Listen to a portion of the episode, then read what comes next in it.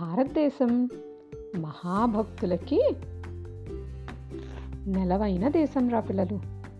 అలాంటి మహాభక్తులలో బాగా ప్రసిద్ధి చెందినవాడు మహారాష్ట్రకి చెందిన ఏక్నాథ్.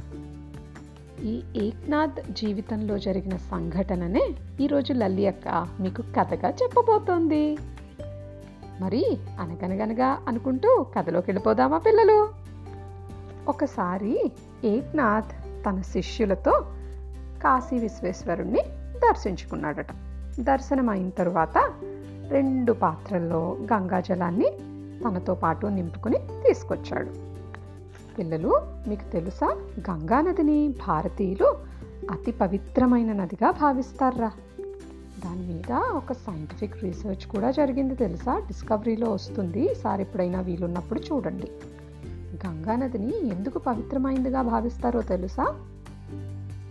మిగిలిన నదుల అన్ని నీళ్ళని పరిశీలించి గంగా నది నీటిని కూడా పరిశీలిస్తే శాస్త్రవేత్తలకి ఒక విషయం అర్థమైందంటారా పిల్లలు.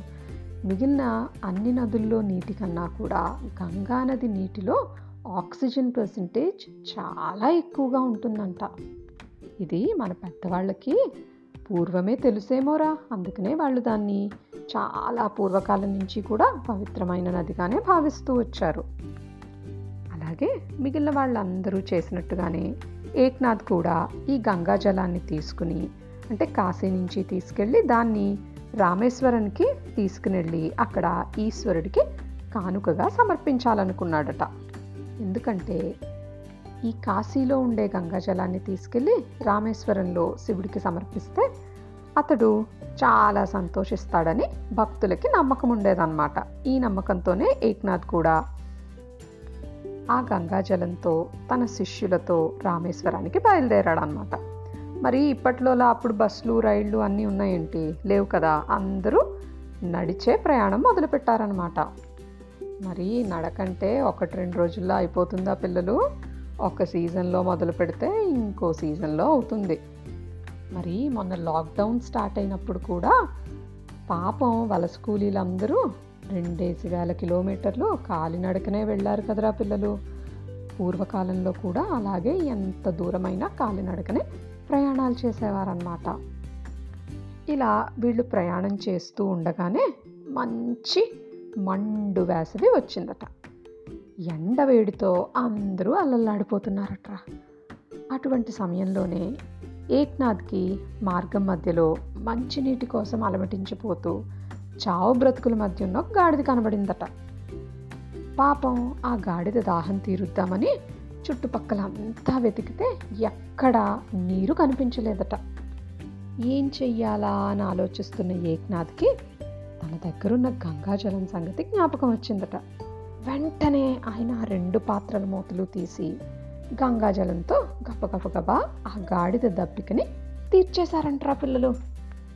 దాహం తీరడంతో గాడిదకి పోయిన సత్వ మళ్ళీ వచ్చిందట.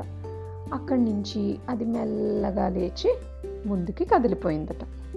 ఇదంతా చూస్తున్న ఏక్నాథ్ శిష్యులు స్వామి ఎంత పని చేశారు? ఆ పవిత్ర గంగాజలాన్ని రామేశ్వరంలో దేవునికి కానుకగా సమర్పించదలుచుకున్నారు కదా. గాడిద కోసం ధారపోసారేమిటి? ఇప్పుడు మీరు భగవంతుడికి ఏ కానుకనిస్తారు? ఆయన మీ మీద ఆగ్రహించడా? అని అడిగారట్రా. దానికి ఏకనాథుడు గంభీరంగా తల పంకించి దేవుడు ఎప్పుడూ మనల్ని ప్రేమిస్తూనే ఉంటాడు కానీ మన మీద ఆగ్రహించడు. తనకి కానుకగా సమర్పించాల్సిన నీరు ఒక జీవిని బ్రతికించడానికి ఉపయోగపడిందంటే దేవుడు కూడా చాలా సంతోషిస్తాడు. అయినా మనకి దేవుడి మీద ఉండాల్సింది ప్రేమ తప్ప భయం కాదు. దేవుడికి భయపడే వాళ్ళందరూ మంచిని నటిస్తారే తప్ప నిజంగా మంచివాళ్ళు కాలేరు శిష్యులు. నిజమైన మంచివాళ్ళు ఎప్పుడూ దేవుడికి భయపడాల్సిన అవసరమే లేదు. ఎందుకంటే ఆయన ప్రేమమూర్తి మన నుంచి కూడా ఆ ప్రేమనే ఆయన కోరుకుంటారు అని ఏక్నాథ్ తన శిష్యులతో చెప్పాడంట్రా పిల్లలు.